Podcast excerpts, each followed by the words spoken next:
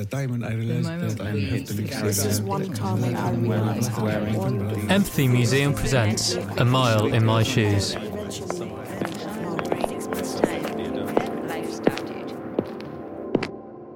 These shoes are a pair of black Jasper Conran kitten heel sandals. They are simple in design and have a single T shaped strap going across the toe of the shoe. This strap is lined with turquoise and silver sequins, and the end of the shoe is square. These shoes belong to Dahlia. This is her story.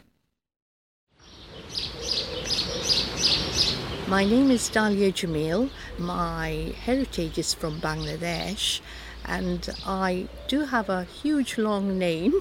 However, everyone now calls me Dahlia and that's how I'm known as and I would like to be called as well.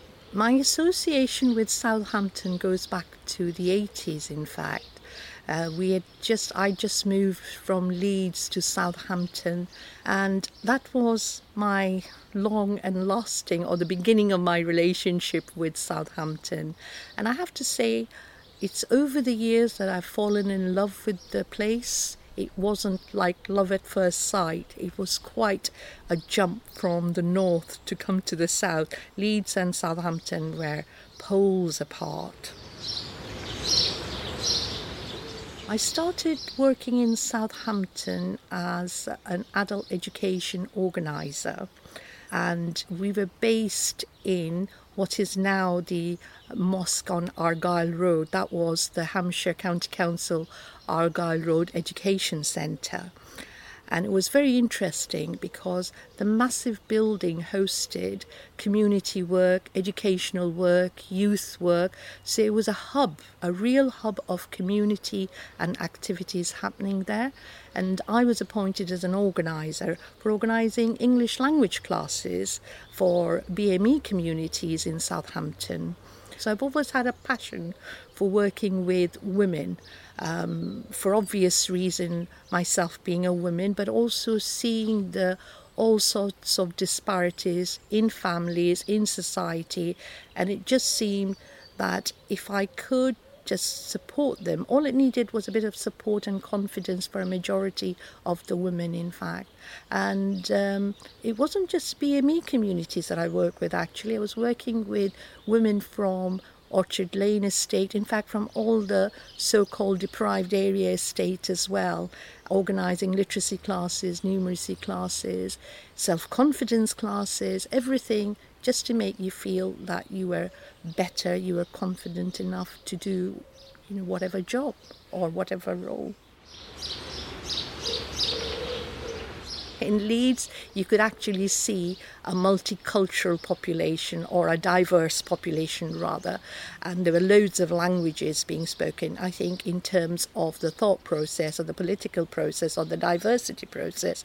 It was way ahead in fact.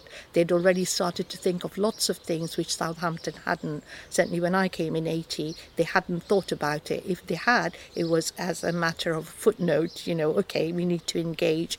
And southampton's population didn't reflect that at all either um, they were there, but mainly concentrated in the inner cities of Southampton. Not like now, where the population have moved outwards from you know the inner city to Shirley to um, all sorts of kind of uh, places. But yes, certainly that was a difference, and it was also about the delivery of services as well. You actually felt like you didn't belong in Southampton. People weren't that friendly, I have to say. It was always in Leeds the Northerners have this very um, uh, welcoming smile and helpful, and that to me was very, very stark. And if I give you an example of Southampton's diverse population, there used to be a, a shop called Carrefour, which is in Chandler's Ford, which is now the Asda and they had a creche in those days. This is in 1984. Imagine a creche in the shop. And my two girls, I used to put them there and then do my shopping. And I didn't do a lot of shopping, but the creche workers knew us and knew our names because we were the only Asian families taking their children and dropping them and doing shopping. It's incredible when you think about it and look at it now. You know, I see so many changes, all positive changes, but that's exactly how it was.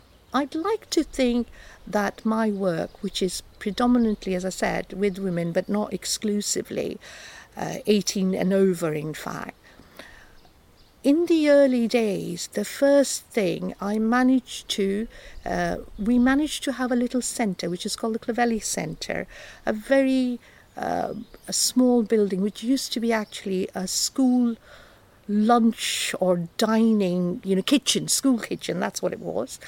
And then Hampshire County Council, that building belonged to them, they turned it into as part of uh, an adult education strategy.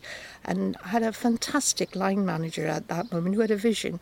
And she said perhaps you and a few others should be based there because we were smack bang in the middle of the community and encourage women to come out just engage. Because in the 80s the major problem with particularly the asian communities was that they didn't venture out and obviously you didn't have a lot of television, you didn't have mobile phones, so the engagement was very important to pass on important messages as well. It was a two way process. It was a step up for the women to come out of the house and be amongst themselves and discuss whatever the issues were. The second thing was there were important messages, say, for example, from the health authorities or education or whoever, um, that they needed to reach these women. And I remember many times in my lifetime, I've organized meetings, and whilst organizing these meetings, it was always the organizers would say, We can't seem to reach black communities, we don't see them. And one of my students, actually, in one of these meetings that I'd arranged with, there were about 30 or 40, said, You don't have to look far, you just need to come to us, you know. And it was, this was in fact the health authority, the hospital, which was right behind us. And they were saying, We can't find BME women. And it was absolutely appalling, you know, to even kind of uh, think that they couldn't find or reach. So it was actually the reach that was the most important and how do you reach these communities? And when I say communities, there are lots of communities Asian communities, African Caribbean communities, Chinese communities, Vietnamese communities. Once upon a time, there were lots of Vietnamese in Southampton. You know, so it is how do you have, the, you know, having strategies and the intention I think first of all it's the intention, then the strategies on how to engage with women, because there are a lot of problems, like any communities. There are loads and loads of problems, you know, in terms of education, in terms of health, in terms of domestic violence, in terms of so many different, you know, things going on. Um, but most communities are very self-sufficient, so they always manage to kind of waddle on and figure out something. Might not be the right uh, solution, but you know. But it was very important in the 80s to engage and to inform. The messages are quite different now, but still, engagement is absolutely essential if you want to work with anybody or do anything, in fact. And engagement doesn't mean, this is what I've always said, that you have the authority and the power and you're speaking to someone below. Engagement actually means coming, meeting halfway. So you're not the kind of saying, you know, you shall do this but you can do this. And if you can't do this, why is it? Can we come to a middle ground and work out the difference? You know, nothing isn't, life is not about tablets of stones. Laws maybe, but life isn't. I sometimes look around because I've been an activist since 1970 with South Africa, with lots of other kind of thing uh, with childcare, with race, you know, you name it. And as I, as I keep on saying and reminding myself, we have made progress. We have made progress. And I think we cannot be complacent about it. That would be my kind of thought on it. I think every generation, every uh, you know new events bring along things that you do not anticipate. Look at the COVID, for example. We become so self reliant on, you know, kind of WhatsApp, Zoom, and all that sort of thing. So I think it, it would be very simplistic to say, well, this is the road journey for the next 10 or 20 or 50 years, I think that would be a mistake. However, what we need to do is to ensure that everybody has an equality of opportunity. And how you do that is the responsibility of each organization to look into that, I think. Yeah. And I don't think knee jerk reaction, for example, all the, Black Lives Matter, absolutely a pent up emotion of the COVID crisis, all these visual images of, uh, you know, in America, in fact, that sort of fired up everything. And I was talking to my, in fact, on a Zoom meeting, I was talking to all our old activist friends who are all over the place now. And I was saying, Dave, are we back where we started from?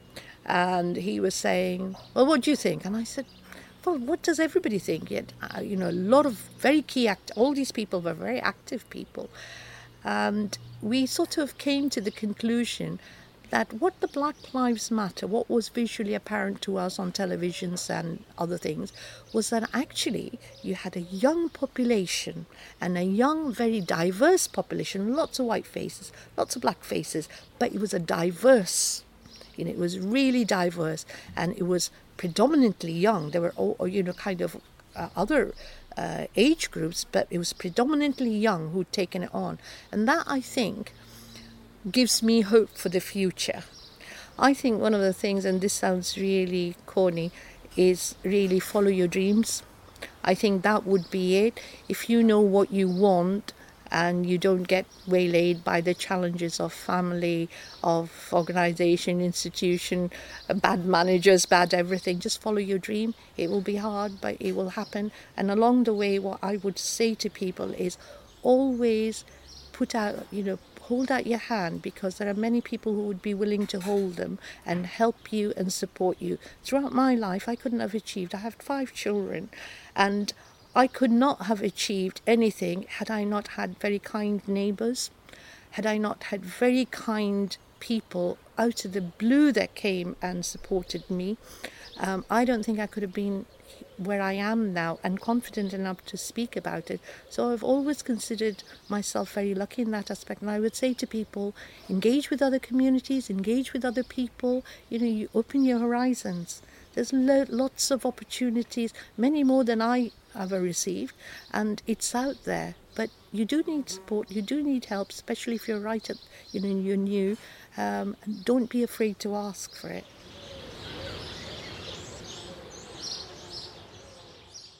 Dahlia's story was produced by Richard Latto. Her shoes are part of a growing collection of footwear hosted by the Empathy Museum's A Mile in My Shoes exhibition.